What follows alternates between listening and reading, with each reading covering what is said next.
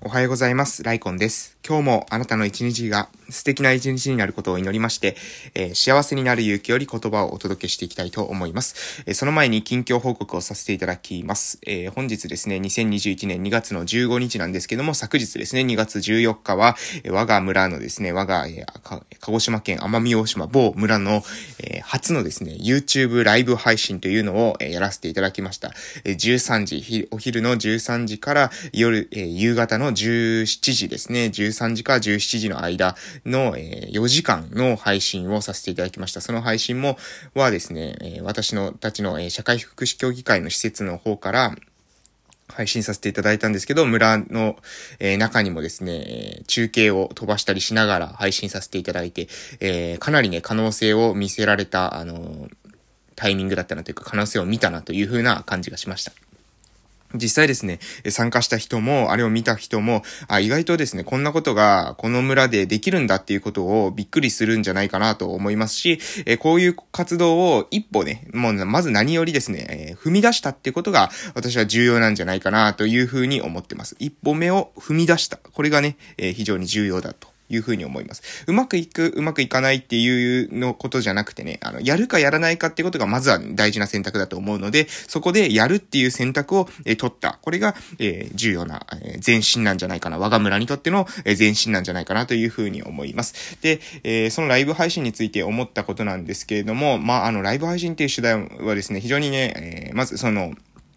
この村でこんなことができるんだっていうふうに思ったのが、と、えー、あと同時に、えー、私たちの村の特性にね、非常に合ってるなというふうに思いました。えー、私たちの村の特性としてはどんな村なのかというと、まあ、小学校、中学校っていうのはですね、一応あるんですけども、村内にあるんですけれども、高校以上のですね、教育機関っていうものがありません。なので、え今はですね、まあ、高校に行くのとか、大学に行くのとか、専門学校に行くっていうことが、えまあ、割と、え一般化してますので、え中学校卒業したらですね、一旦ですね、私たちの村を離れるっていうことことが、えー、訪れるわけですね。なので、それが、えー、15歳の時に訪れるわけです。そして、えー、まあ、例えば大学まで行くとしたらですね、まあ、さえー、高校3年、大学4年って考えると、えー、22歳、まあ、20代超えるぐらいまでは、え、戻ってこないということで、次に戻ってくるのは成人式っていう人も別に珍しくないわけなんですね。なので、えー、そうやって、えー、成人式までの期間、まあこういう空白の期間がね、あるわけなんですよ。で、その期間の間に、ああいうですね、YouTube とかを使ったライブ配信、YouTube を使ったライブ配信を昨日はしたんですけど、それ以外の方法でも構いませんけれども、えー、村との、えー、絆っていうものを繋ぎ続ける、えー、手段を、えー、何か持つっていう、えー、こと。これは非常に重要なんじゃないかなと思います。そしてその一つの方法としてですね、あの YouTube っていう媒体は、えー、使えるんじゃないかなと思いますし、まあそれ以外でも、えー、オンラインの、えー、媒体ですね。えー、何か、うん、その、物理的な距離っていうものを感じさせないような媒体っていうのが今もいろいろ出てきますので、え、キーワードはオンラインだと思うんですけども、その、え、オンラインを通じ通じて、えー、村と、えー、その、村民の、えー、村を出ていった子供たちとの、えー、絆をつなぎ続けるということ。で、必ずしもですね、村に、えー、戻ってきて住んでもらうっていうことが可能ではない場合もね、もちろんあると思います。その仕事によってはですね、えー、村の中にはない仕事っていうのがあったり、その、他のですね、場所に住んでいる方が、えー、働きやすいとか、その人が住みやすいっていうことがあると思いますので、それはですね、別にそれでいいんですよね。ただ、重要なのは、えー、私たちの村っていうものが常に、えー、心の中にある状態が、えー、重要なんじゃないかなというふうに、えー、思います。ね、あの、村が常にですね、えー、遠くの、えー、遠くに行った人にも、えー、思われ続けるような存在であるということが、えー、重要なんじゃないかなというふうに思います。そしてですね、えー、その、そういう、まあ、そういうな感じで、まあ、またいろいろ思うことあったんですけれども、うん、また、おいおいちょっとずつ話していこうかなというふうに思っております。夜のですね、考察配信とかでも、えー、今日、こういう、えー、今回のね、経験の内容っていうのをまとめてまた話し、話せたらなというふうに思っております。えー、そんなことなで、えー、幸せになる勇気に、えー、入るまでに4分以上かかってしまいましたので、えー、今日の内容にもう入らせていただきたいと思います。えー、今日の内容はですね、アドラー心理学は宗教なのかというような話です。えー、アドラー心理学は宗教なのか哲学なのかといういうことなんですけれども、えー、最終的にはですね、哲学というような立場を取ります。えー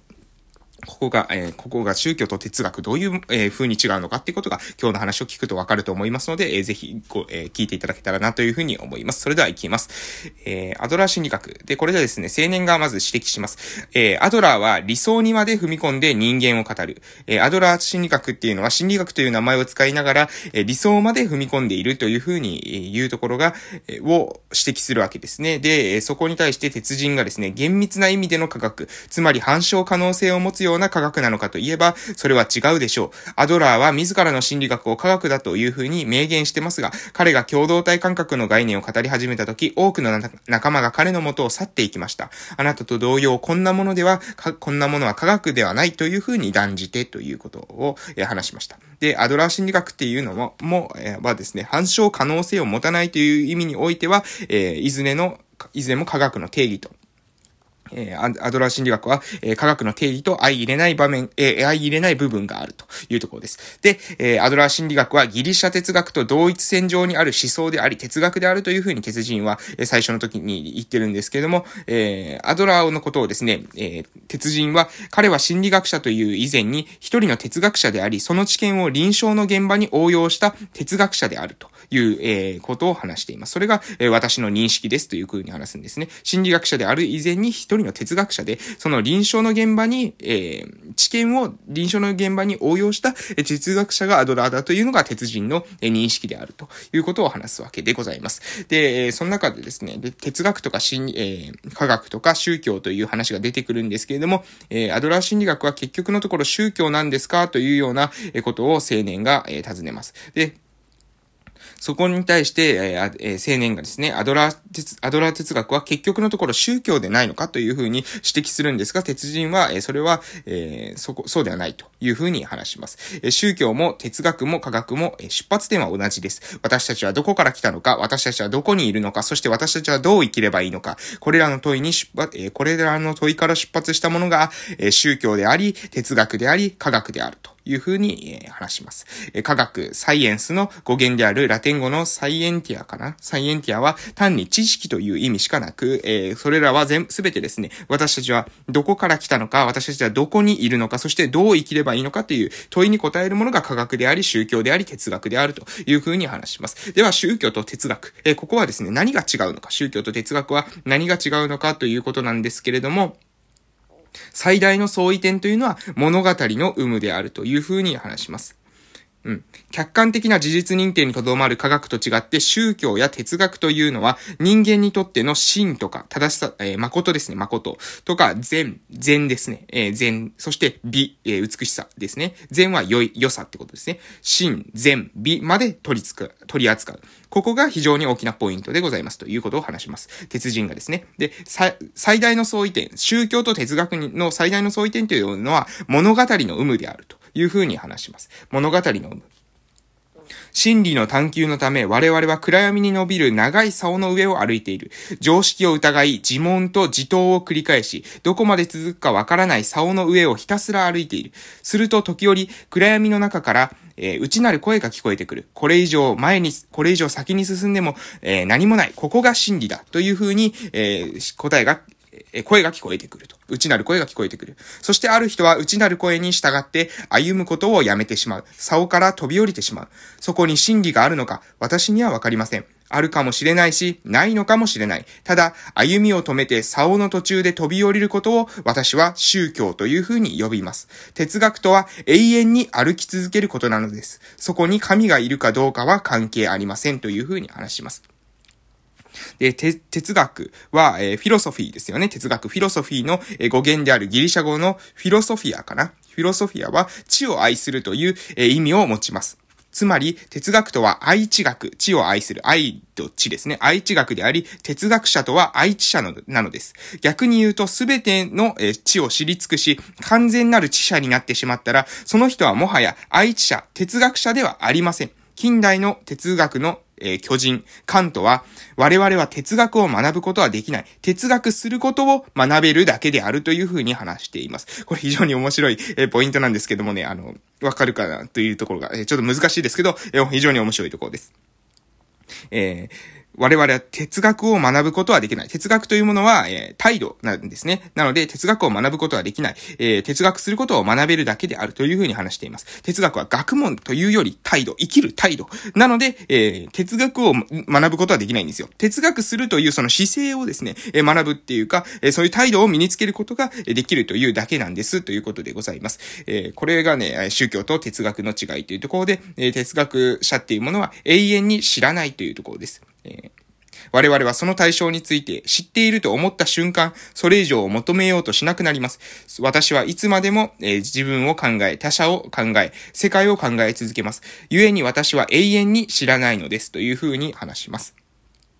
で、ソクラテスはですね、ソフィスト、まあ、知者という風に、え、名乗る人たちとの対話を通じて、え、自分が、自分の知識が完全でないことを自分は知っている。ソクラテスはですね、え、自分は知っている。自分が無知であることを知っている。しかし、え彼らは、彼らソフィストは、えつまり、知者を、えー、自称するすべての人たちですね。自分は知識があるというふうに言う、す、べての人たちは、すべてを分かったつもりになっていて、自らの無知について何も知らない。この一点、すなわち、